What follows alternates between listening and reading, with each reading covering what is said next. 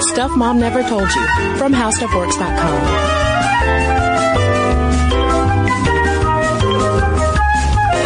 Hello and welcome to the podcast. I'm Cristen. And I'm Caroline. And today we're talking about juicing, which when we've mentioned that we're talking about juicing this week to coworkers of ours, they've all gave, given us a look and assumed that we're talking about steroids. Oh, we're not? Oh, oh darn it. Are you going to roid out, Caroline? Yeah, I, I took all of those steroids just in preparation for this episode, Cristen. Caroline is about to burst out of her cardigan. Yeah, well, I know I'm wearing I'm wearing my typical everyday cardigan over my leotard.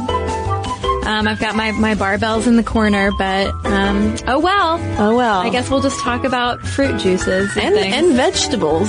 oh, vegetable juices as well. Kale. We're we're going to exclusively talk about kale. Yeah. Now, Caroline, I didn't realize until I really started thinking about this whole juice culture that I've kind of bought into it a little bit.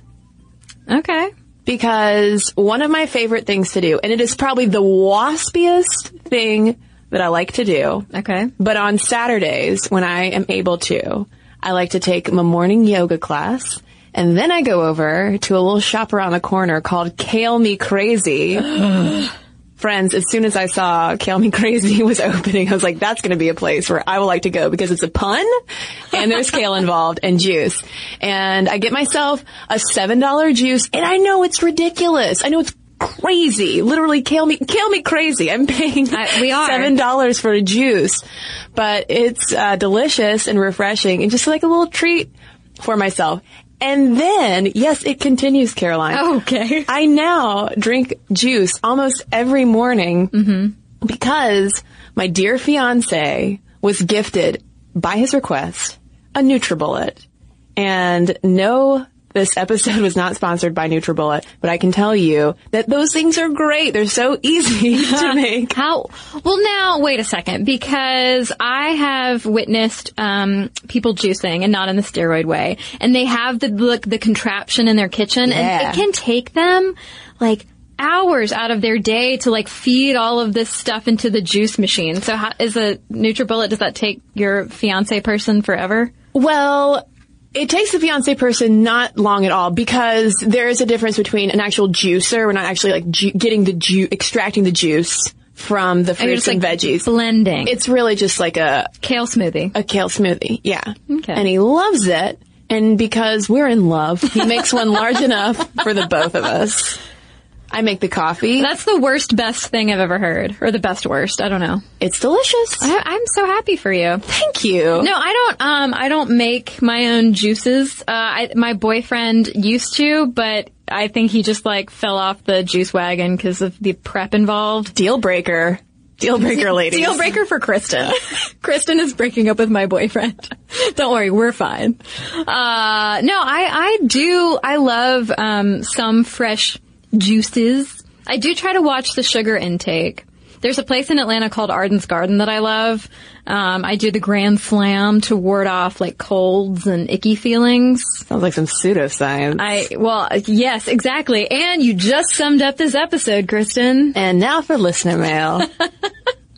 No, but there is there is a I have a, a, an equivalent to like Kale Me Crazy. I don't go there, but there's this place around the corner from my apartment that does have like incredibly expensive juices in the glass bottle, you know? And you mm-hmm. walk in and you're like, am I walking into some sort of like dance club? It's all everything's like very sleek and modern and shiny. I love that though. Yeah, and then the the person behind the counter is like appropriately dismissive, not too much, but just enough. And so then you shell out like half your paycheck for a couple of juices and by then the placebo effect is just like pumping through your veins. So let's talk about this broader juicing culture that's happening. Mm-hmm. Because we talked a while back now on the podcast about the whole concept of detoxing like after the holidays everyone makes a new year's resolution to drink like nothing but apple cider vinegar for 2 weeks or something like that and quote unquote detox their body I actually don't think that's a real detox, but you know what I mean. um, but now there's this whole juicing thing happening, and it's not just about the juice and about the nutrition, but also about the status Oh, yeah. attached to it. Oh yeah. Well, I mean, the fact that it takes you seven dollars to buy a kale smoothie, Cristen, and the fact that it takes me like unknown thousands of dollars to buy one single bottle in a glass. But I will pat my 30 year old self on the back for spending $7 on that kale smoothie instead of the $7 on a, burger? vodka soda. like my 25 year old self would have. Oh, okay. You're sticking to the liquid theme. I was already on cheeseburgers. I guess it is around lunchtime for us. oh no, I'd still pat myself on the back for that $7 well spent on a burger. Mm, protein. Yeah, well, protein's another thing that we will get into in this episode. But the whole thing about not getting protein when you're on a juice cleanse is that stereotypically and historically, it's just been juice. And so there is no protein. And I found the culture, the origins of juice cleanse and juice fasting culture fascinating. It's not that it's hyper gendered, it's just kind of hyper weird.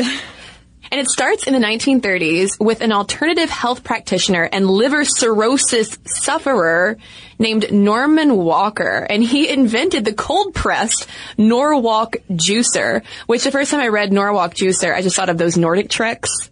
You know, those Oh, yeah. machines that all of our parents bought and never Oh, used. sure. Um, and he encouraged drinking raw fruit and vegetable juices for better health, which seems like a good idea. Yeah, and it's funny though, because he preached self-transformation through vegetable juices in California, Natch. Um, but as much as he was preaching this, it's funny because you can pick out trends. Cristen, he did not mention kale once. He still thought kale was just a garnish. Who knew?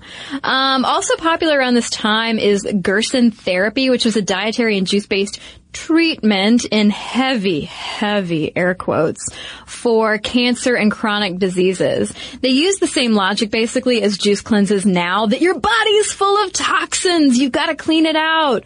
Uh, oh, but also this process involved getting enemas of coffee, castor oil, and sometimes hydrogen peroxide or ozone. But it's interesting that it was disproven back in 1947. So this was in the 30s, but by 1947 people were already like, guys, guys, what are you doing? Just have a salad. Like this is crazy.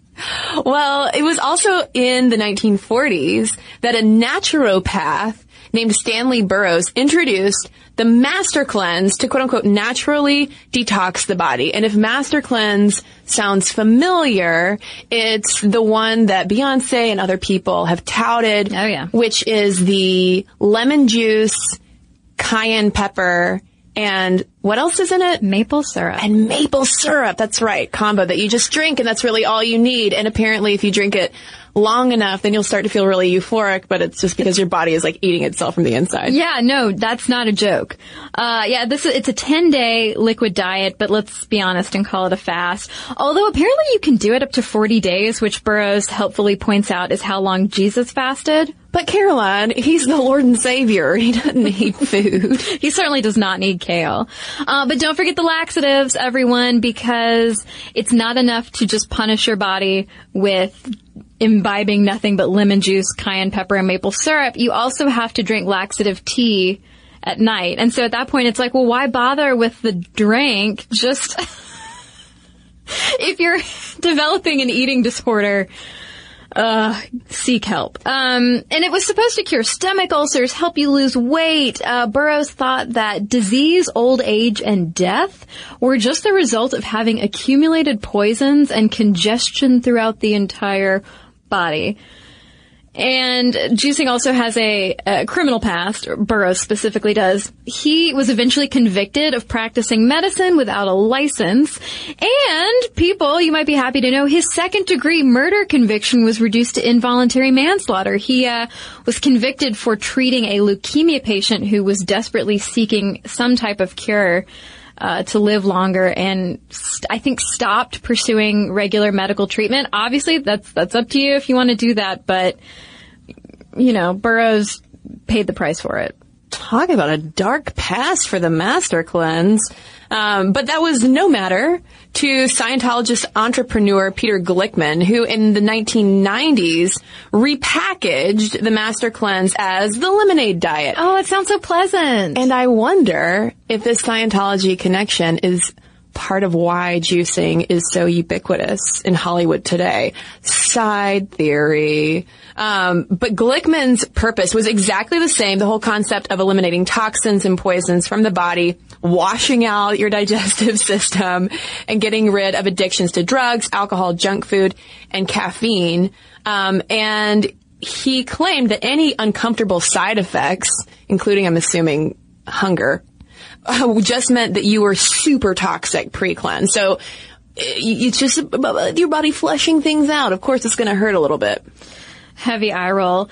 Uh, by the 1970s, juicing is part of hippie health crazes. It's not mainstream, but it's very common to a certain subset of the population. But by the 90s, it's definitely part of that vegan and superfood trend. And hey, you get a natural high. Everything's great let's do things in the 90s like wear empire waist dresses and Doc Martens and have our juice. The 90s is back in full force. It sure is. Um, but if you look at any history of this juicing trend, you always get religious citations mm-hmm. because, like you mentioned, this isn't so much a diet, but really a fast. You have Moses, Jesus, Muhammad, all of whom fasted at some point for religious reasons. Although, of course, in religious fasting, spiritual fasting, depriving yourself of food is about connecting yourself to your spirituality, to a deity, etc., cultivating that devotion and self-control yeah. rather than just trying to lose weight quick or take your intestines through to the car wash, so to speak. that is exactly what I picture. Um, well, actually, for some reason, I picture like dish soap going through, or like the pink stuff from Ghostbusters going yeah. through your intestines. Um, but yeah, the religious fasts are definitely also about atoning for greed or gluttony. It's a form of discipline, and you get plenty of people today who do juice fasts, or the more pleasant term, juice cleanses. Um, but you know, saying that they're doing it as a form of self control too, and it's like, or you know, maybe you're just trying to um, lose weight and not claim that, maybe. And it's very popular among celebrities. The Master Cleanse specifically, you have people like Jared Leto, Demi Moore, Beyonce, whom we mentioned. And Beyonce, for instance, famously lost 20 pounds in two weeks for her Dreamgirls role, and she attributed that to the Master Cleanse. But I mean, so obviously if we're citing Beyonce, which we are, uh, juice fasts and juice cleanses are not just some underground hippie craze anymore of the 60s. This stuff is big business, especially among a certain subset of the population, which I'll just refer to as like the Pilates crowd. Ooh, Pilates Pure Barre, Soul Cycle. Yeah, Cristen leaving yoga. Yeah, exactly. I am part of the crowd. You're part of the problem. I'm part of the juice problem. um, the LA Times in January 2015 reported that the cold pressed juice market is estimated to rake in $100 million a year. And no surprise there. You're charging 7 to $8 a pop. And that cold pressed refers to chopping and mashing the fruits and vegetables without heat in order to maintain its nutrient value. You're just pressing it real hard. Really hard. It's real hard. Uh, the fancy juice industry in general is worth more like two billion a year, so that's taking into account all different types of juices and smoothies. And it's also worth pointing out that there are more in this in this country of 50 states. Uh, there are more than 6,000 juice bars or boutiques, as you might call them, across the country. And it's big business now for big corporations because you now have fast food restaurants offering their smoothies, which contain how much fruit? Who's to say? Who's to say, really? Who really wants fruit? And then you have Starbucks, mm-hmm. which recently bought the juice company Evolution Fresh for a cool 30 mil. And Coke has a 90% share in innocent drinks. So everybody's getting in on the juice cash. Yeah, and you mentioned fast food restaurants, Cristen. They're sort of like the gateway. Fast food smoothies are sort of the gateway drug into juicing culture. It turns out that those smoothies with who knows how much actual nutritional value at fast food restaurants make up 39% of the juice and smoothie bar market. Now there have been some dips in the 100% juice products because some people have been like, hey, wait, there's a lot of sugar in these juices is that so healthy? Because obviously these kinds of sweeter fruits that are being juiced contain a lot of fructose, so you have high sugar levels. Um, but those vegetable and veg fruit juice blends are booming, though they are a much smaller share of the market. Well, so speaking of market shares and money and percent signs. My favorite three things. Let's talk about dollar signs because wealth is basically like disposable income is basically a prerequisite to participate in the juicing culture. And I'm not talking about you're picking up a $7 kale drink on the way out of yoga once a week, Cristen. Caroline, I, I sense a little bit of shaming undertones in that. Absolutely not. What I'm talking about is the actual like you're committed to this as a lifestyle. You probably go on many cleanses or juice fasts to sort of quote unquote clean yourself out. Uh, but you have to have a certain amount, like I said, of disposable income because buying yourself a juicer, sure you can get one for a hundred bucks, a couple hundred bucks, but it can run you up to twenty five hundred dollars to get yourself a home juicer. Yeah, and not to mention all the time if you're actually juicing your own stuff that it takes. Um, but if you go to a store, each bottle can cost up to ten dollars. You have entire juice programs that we'll talk about in more detail that run you up into the hundreds. Um, and this also reminds me, side note, Caroline, of when Whole Foods became a laughing stock, um, as they kind of do sometimes when they were selling the asparagus water for, I think it was five dollars plus in some of their stores, where it was just water enriched with asparagus. Wasn't it asparagus? Yeah. Yeah, just I mean, this is this is my favorite. level. It's my favorite cocktail. I just pour some water. It's been distilled in the mountains, and I just stick an asparagus spear in it. Oof, delish. Can't wait to go to your next cocktail party. But yeah, we have a lot of fun, and by we I mean just myself and the asparagus. Um, but you would think, like, with how pricey this stuff is, that it would be really off-putting. Like, I know that I don't go to the smoothie place or the um, the juice place all the time because it can be pricey, and plus, it helps to drink water as well. Uh, but this doesn't put off too many people. According to consultant Andrew Freeman, who talked to the LA Times, he says juice drinkers are willing to pay for quality to be in the know. We've come a long way from Tang. Thanks for the shout out to Tang. Uh, so basically, he's he's telling us point blank that this is about being part of a cool kids club. The whole like juicing. I'm gonna run over in my yoga pants and pick up my like week's worth of juice fast products. It's totally part of a like kind of a, a popular kids, rich kids club. Oh yeah, I mean, I do feel like a well-heeled basic when I walk out of Kale Me Crazy, freshly yogaed. I'm glad I wasn't the only podcaster in this room who was reminded of our, our basic bees episode when I was reading this stuff. Yeah, um, I mean, you're so right though that there are definitely class implications to it because people who tend to be represented in these juicing conversations are usually white and specifically white upper class women.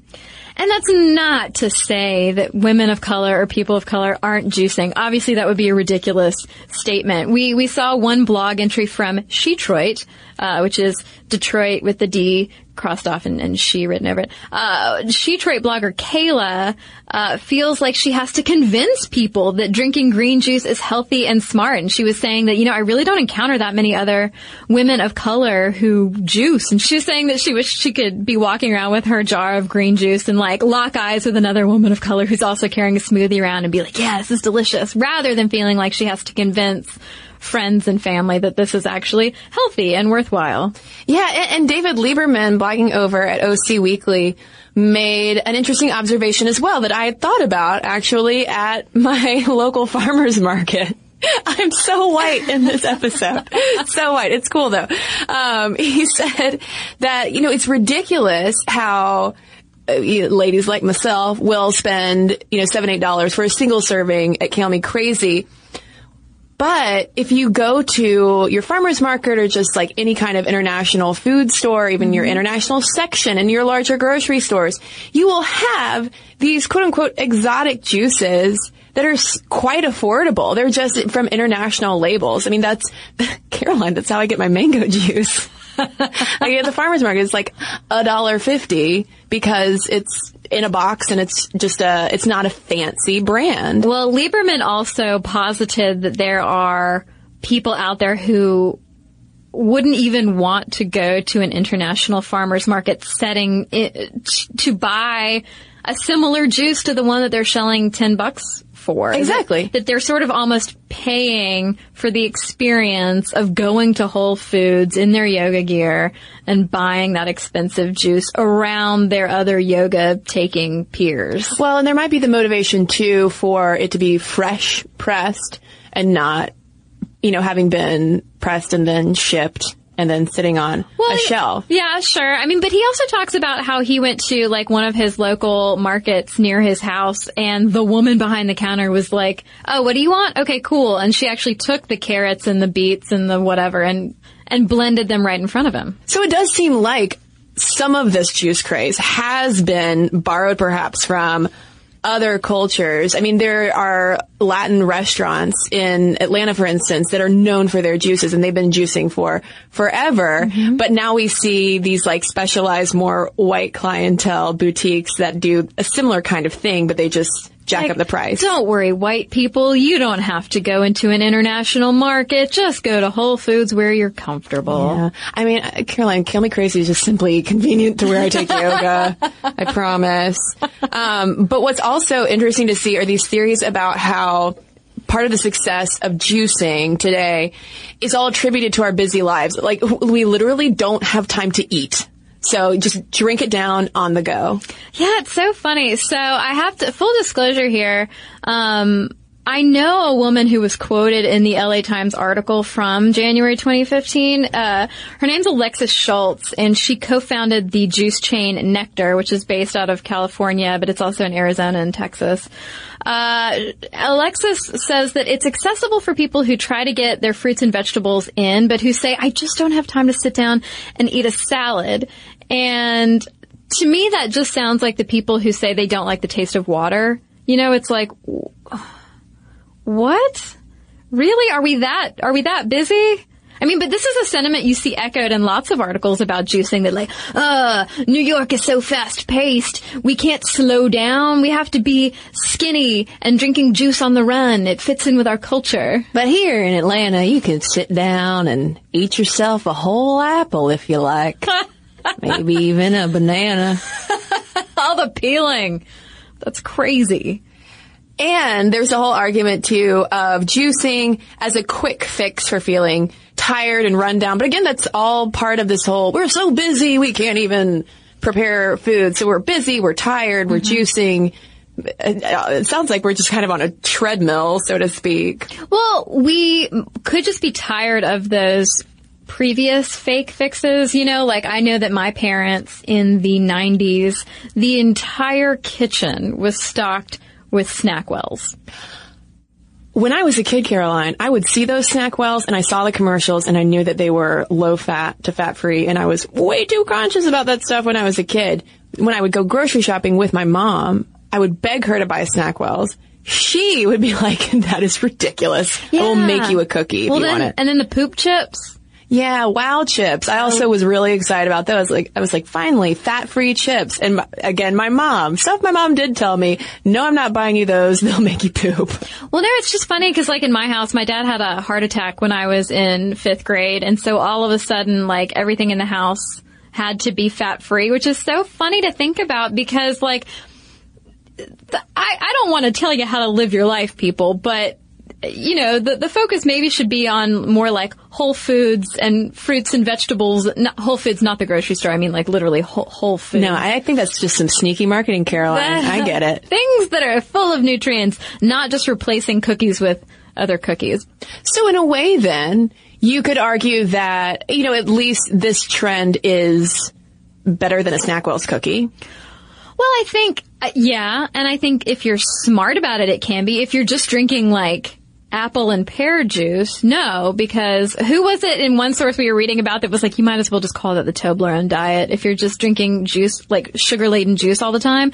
If you're smart about it and you're drinking something as a supplement, maybe, uh, maybe a, maybe a kale, kaleful juice that you're fiance makes in the morning. Maybe a kaleful juice, maybe something with, with protein in it so that you're not starving to death and lashing out at your coworkers.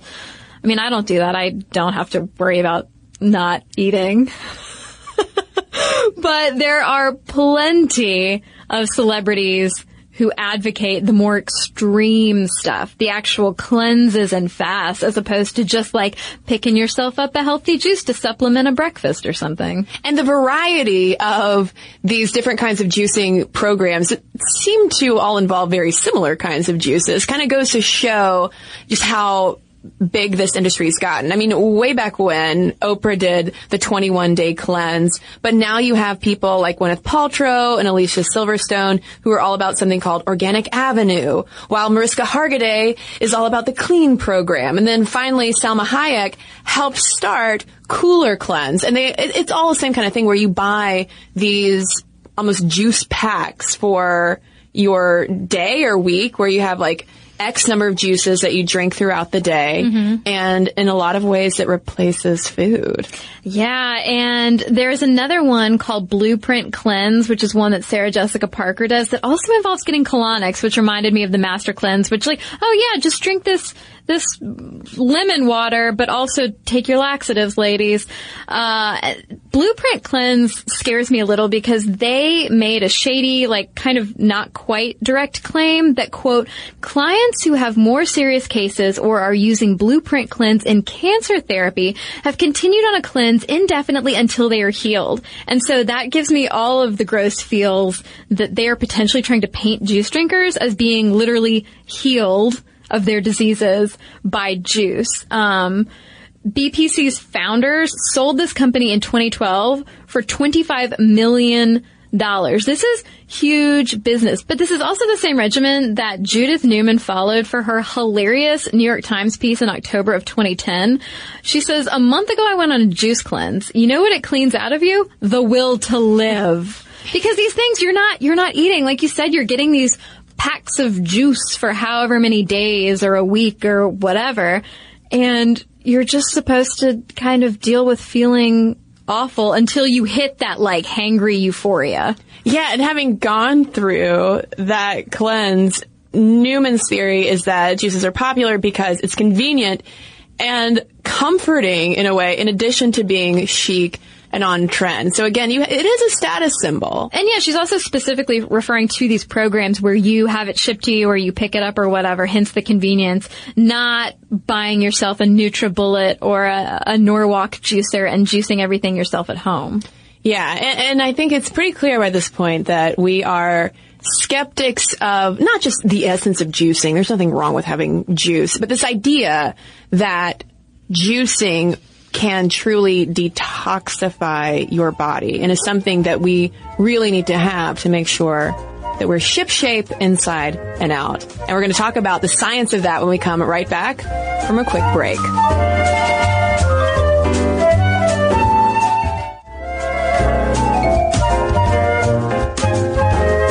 Okay, so you you sort of picked up on how Cristen and I feel about juice cleanse culture.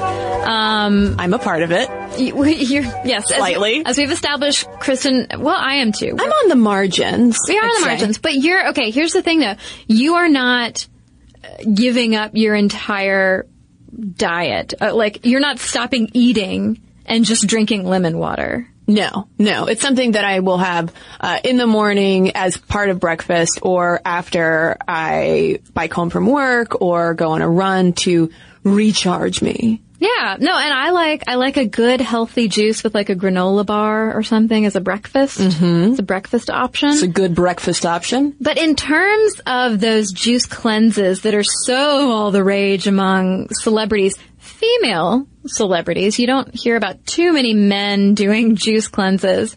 Uh, most health professionals you hear from will at best say they are a waste of time. Uh, Michael Gershon, who's a pathology and cell biology professor at Columbia University, told New Republic that cleanses and their partners in crime colonics are about as valid a like life method as self-flagellation by monks who would be trying to avoid the plague. Like if I just punish myself enough, I won't die of the plague. Tell us how you really feel, Gershon. Although, I mean, that is the tone of most doctors and scientists like when they're asked about juicing yeah. it's kind of like oh no no please no because the thing that juice leaves out that you talked about earlier in the podcast caroline is the fact that we need protein to fill us up and maintain our metabolism. So doctor and documentarian Michael Mosley said, quote, unless you have adequate amounts of it, it being protein, within 24 hours, your body starts to cannibalize itself and get protein from your muscles. Obviously, your juice diet has zero protein, so you might lose a little bit of fat, but you're also going to start losing muscle. And if you lose your muscle, then your metabolic rate is going to go down. So uh, that doesn't really seem like it's going to pay off in the long run. You're sort of shooting yourself in the foot. But, I mean, how is that different then from any of the like diets from the 90s that we now know are unhealthy. Things that involve crash dieting and losing a bunch of weight all at once, only to gain it all back. It's, it's all deprivation in the name of trying to be healthy, but really trying to lose weight. And is it any better for us? Is drinking juice, whether it's vegetable juice, fruit juice, a mix of the two, is it any better than just having a salad. Like, yes, you get several pounds of the fruits and vegetables in your smoothie, but is it any better? Does it help us actually absorb whatever nutrients and minerals and vitamins are in the food any better? It's something that Lisa Sussman, who's the author of the Cold Press Juice Bible, says the jury is still out on. She's like, who knows if it's easier to get nutrients in liquid form you know, or if there's any advantage in giving your digestive system a break from working on fiber. And of course, other health professionals are like, no, there, there, what? No, there's no such thing as giving your body a break from fiber. Don't be ridiculous. Who is this jury who's still out? Uh, yeah, Dana Hunnes, who's a senior dietitian at the Ronald Reagan UCLA Medical Center, said that yeah, it's healthier to eat food and get that fiber and other things. Like it's good for your body to to chew some food and have to break down some cellulose and other fun things as you digest. Yeah, and plus you need, as Robert Lustig, the author of Fat Chance, The Hidden Truth About Sugar, Obesity, and Disease said, it's good to have both soluble and insoluble fiber. When they're eaten together, these two types work together to slow that absorption of sugar so you're not getting like a total gut punch of fruit sugar all at once. And because it's important to keep in mind, people, that one 16 ounce bottle of juice can run you like 200 calories. So you're getting this big hit of sugar.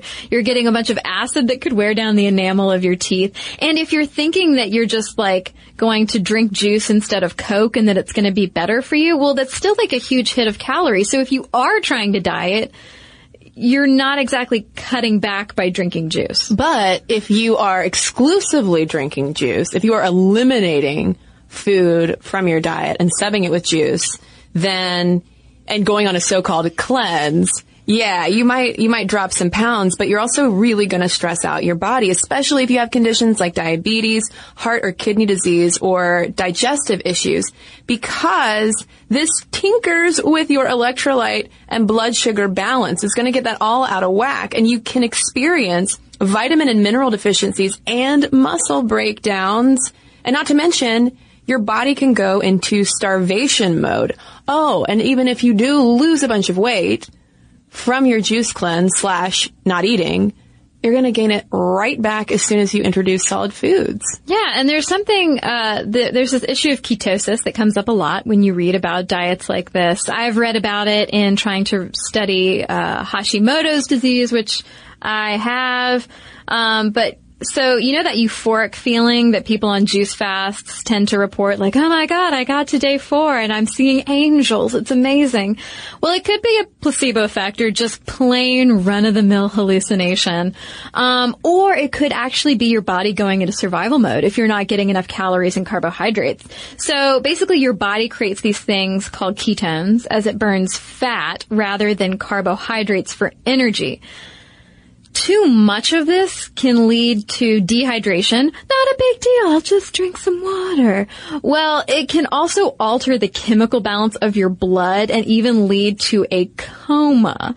And this is a normal, yes, ketosis is part of a normal body process, but it can really screw you up if you're diabetic. This is not something you just want to embark on by yourself without consulting a doctor, especially if you have some of those pre-existing health conditions that Cristen mentioned. And you often hear this idea of letting your insides rest, that it's good to drink exclusively juice because you need to give your large intestine a break, but that's not a thing, the idea of gut rest, because your body functions better with a consistent stream of nutrient and fiber rich foods. So depriving it can actually make the colon's nerves and muscles stop functioning. And that could lead to something called irreversible constipation. Mm-hmm. Sounds awful. I mean, how do celebrities do it, Caroline? I, I. Oh yeah, they also have like trainers and dietitians and. Yeah, they have a staff. They have a staff. Some people. Why can't we have staff? I ask myself that every day. Um, but the whole thing about experiencing these colon problems when you're on a juice fast is that it can also, these are also problems that people with eating disorders see, things like anorexia. And that is a big issue when you get down to the nitty gritty of talking about juice cleanses and juice fasts because embarking on this sort of disciplined, deprivation regimen can really stress your relationship with food. It can foster or further a disordered relationship with food. And this is something that Linda Antinoro, a nutrition specialist at Brigham and Women's Hospital in Boston, pointed out. She says there's certainly commonalities if we consider who is likely to develop an eating disorder and who is likely to undergo a cleanse. The diets seem compulsive and perhaps addictive. The restrictive tone is the same. And she goes on to say that it worries her how juicers might quote unquote get hooked on that immediate gratification of weight loss because mm-hmm. you, I mean, you, you do kind of see those not insta results, but after a couple weeks results, sure. And suddenly you can fit into those clothes that you wanted to. Um, and Pauline Powers, who's the head of the scientific advisory committee for the Global Foundation for Eating Disorders, has even stronger words for juice cleansing, calling it, quote, the perfect pathway to disordered eating. Because think about it, you're being so disciplined, you're being exhibiting so much willpower and self-control, not so differently from people in ancient cultures who would fast for religious purposes. But these eating disorder experts were talking about this sense of superiority that comes from controlling your diet in this way that it almost becomes a part of your identity, whether it's regular cleansing or actual eating disorders that makes this whole culture hard to escape. But the thing is, people don't approve of anorexia on a social level. Cleansing, juice cleansing and juice fast are so socially acceptable.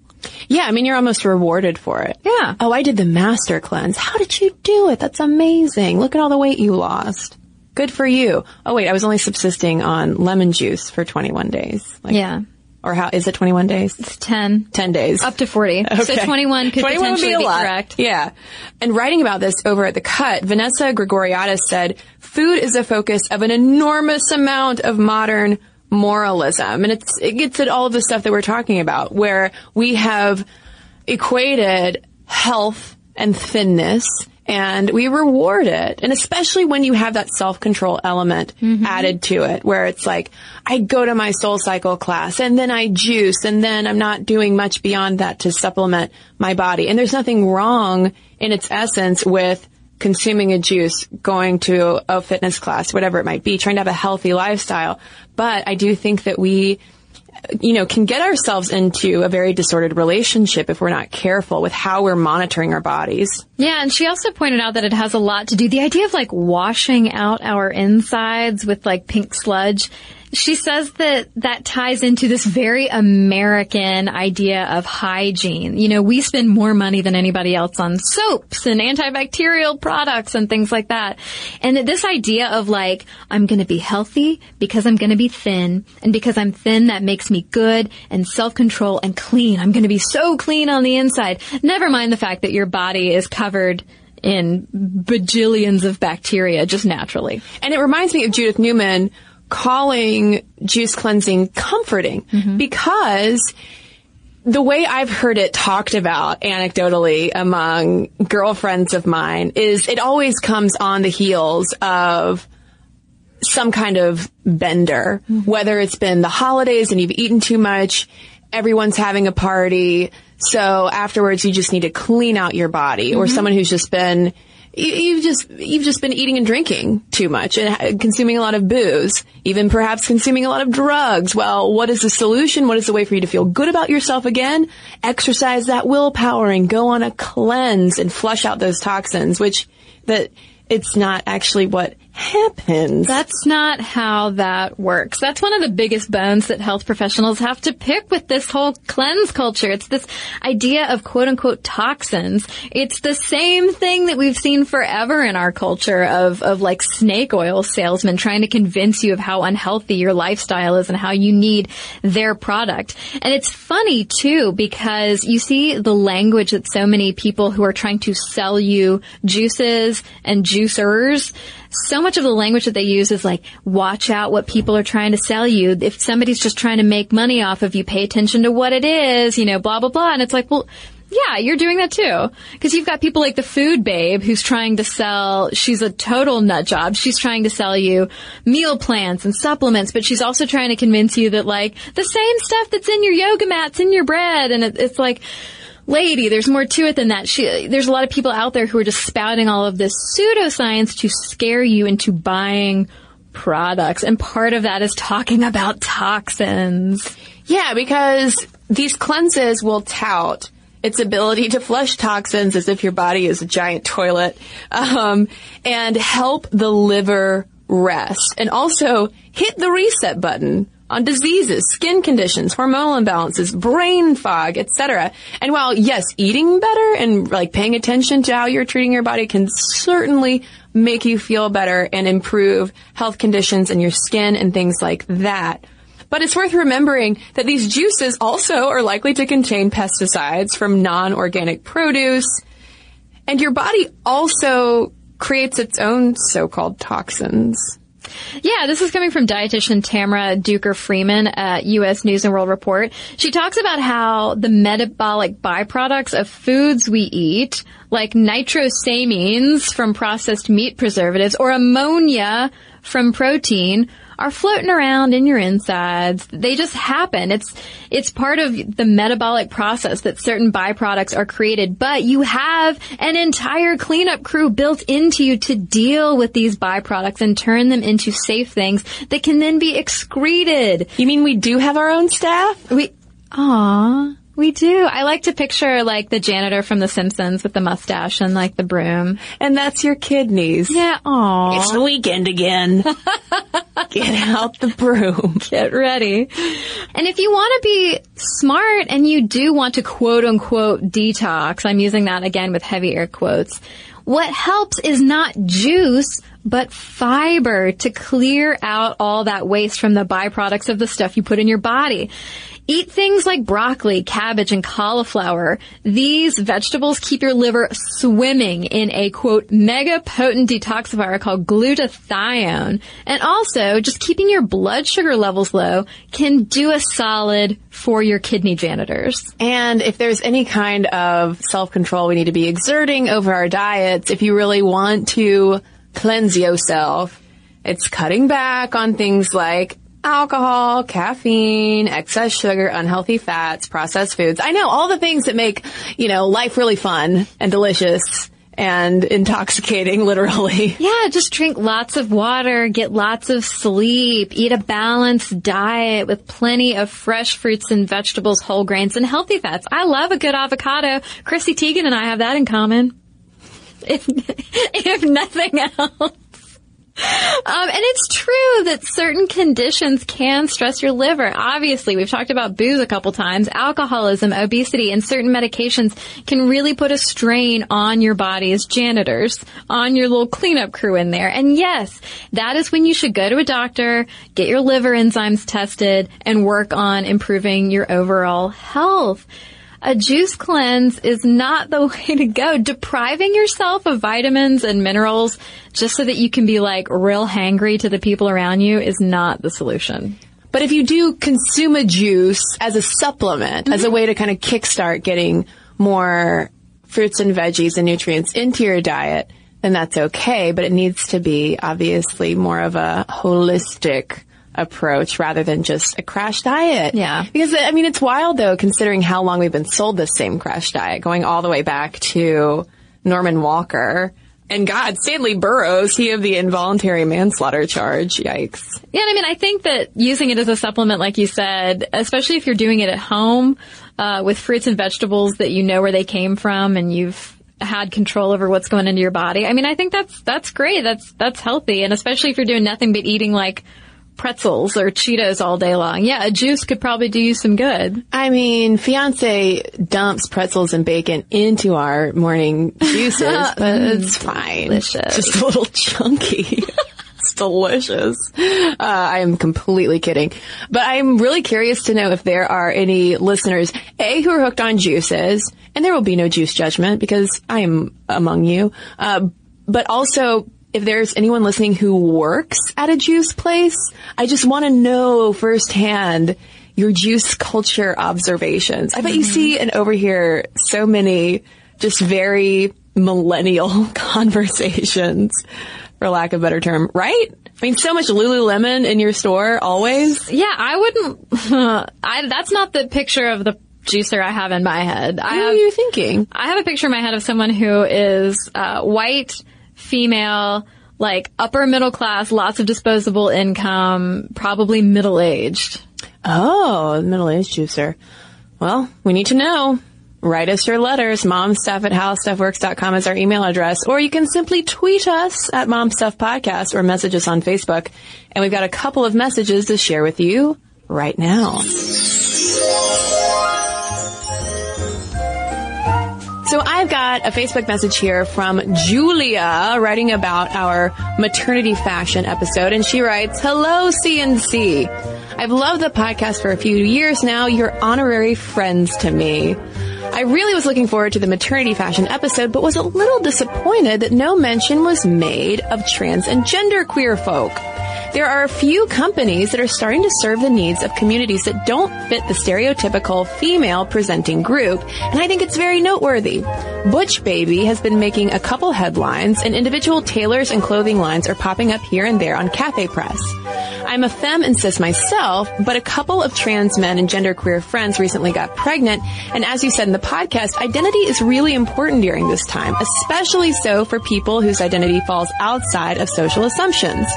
For them, flowy blouses and dresses not only clash with their style, but display an identity that they may have been trying to distance themselves from for years.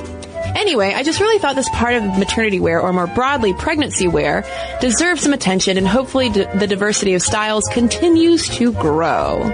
So thanks, Julia, for that insight. And I have a letter here from Evelyn. Uh, she says, I just wanted to write in and relate how the choice of maternity wear for me has actually become something that has deepened my bond with my own mother and my grandmother as well. Since I grew to my adult height, I've stayed roughly the same size as my mom. The major difference has always been our bellies. She simply carried a bit more weight around the middle after having three kids, or at least that's what she always told me. I had the larger hips. So our strategies for dressing our bodies has always had some small differences, despite both being on the petite side. My maternal grandmother is also about the same size, although she's an inch or two shorter. This began to change once I began showing. When I started to feel a real need for maternity wear, my mother's maternal instincts to dress her daughter kicked in as they have not done since my adolescence. Because this was one thing she knew, how to dress comfortably and elegantly around a belly. It began with loans of flowy shirts and dresses of which my mother owns plenty. She opened her closet to me and allowed me to pick whatever appealed to me. This was not as difficult as one would think since my mother remains in her early 60s a rather trendy woman. When my grandmother realized I'd begun accepting my mother's clothing, she didn't want to be left out either. Alas, the generation fashion gap was a little too wide to cross and I didn't end up absorbing as many pieces of clothing from her. But grandma had another trick up her sleeve, her prowess as a seamstress. She was never professional, but a mix of gender expectations in her generation and her own handiness with a needle meant she always altered her own clothing and that of her children. So she began altering items of clothing for me to make them more ample and more forgiving. Between loans and gifts from my mother and my grandmother, I definitely ended up saving a lot of money. Finally, when it reached the point where I just needed some pants and tights with more comfortable waistbands, I went to my first maternity shop with my mother, and she ended up buying as much as I did. She said the mix of comfort and style were rarely so well combined. I think what I've learned from this whole experience is that women's clothing before and after pregnancy is typically very unkind to women's bodies. Although, as your very informative podcast recounted, maternity wear was sometimes created to hide the unseemliness of pregnancy, it's also a very special genre of clothing that begins with the idea of accommodating the ergonomic needs of a woman's body. Before pregnancy, I don't think I had learned to be kind to my own body in the way that my mother had learned to be kind to hers in choosing a comfortable wardrobe that still reflected her personality. I still didn't agree with my mother on everything, including my sense of fashion, but I feel much closer to her in a new way. This is definitely an unexpected side effect of maternity in many senses senses of the word. So thanks, Evelyn. And thanks to everybody who's written in to us. Momstuff at howstuffworks.com is our email address. And for links to all of our social media as well as all of our blogs, videos, and podcasts, including this one, so you can read more about the science or pseudoscience of juicing, head on over to stuffmomnevertoldyou.com. on this and thousands of other topics, visit howstuffworks.com.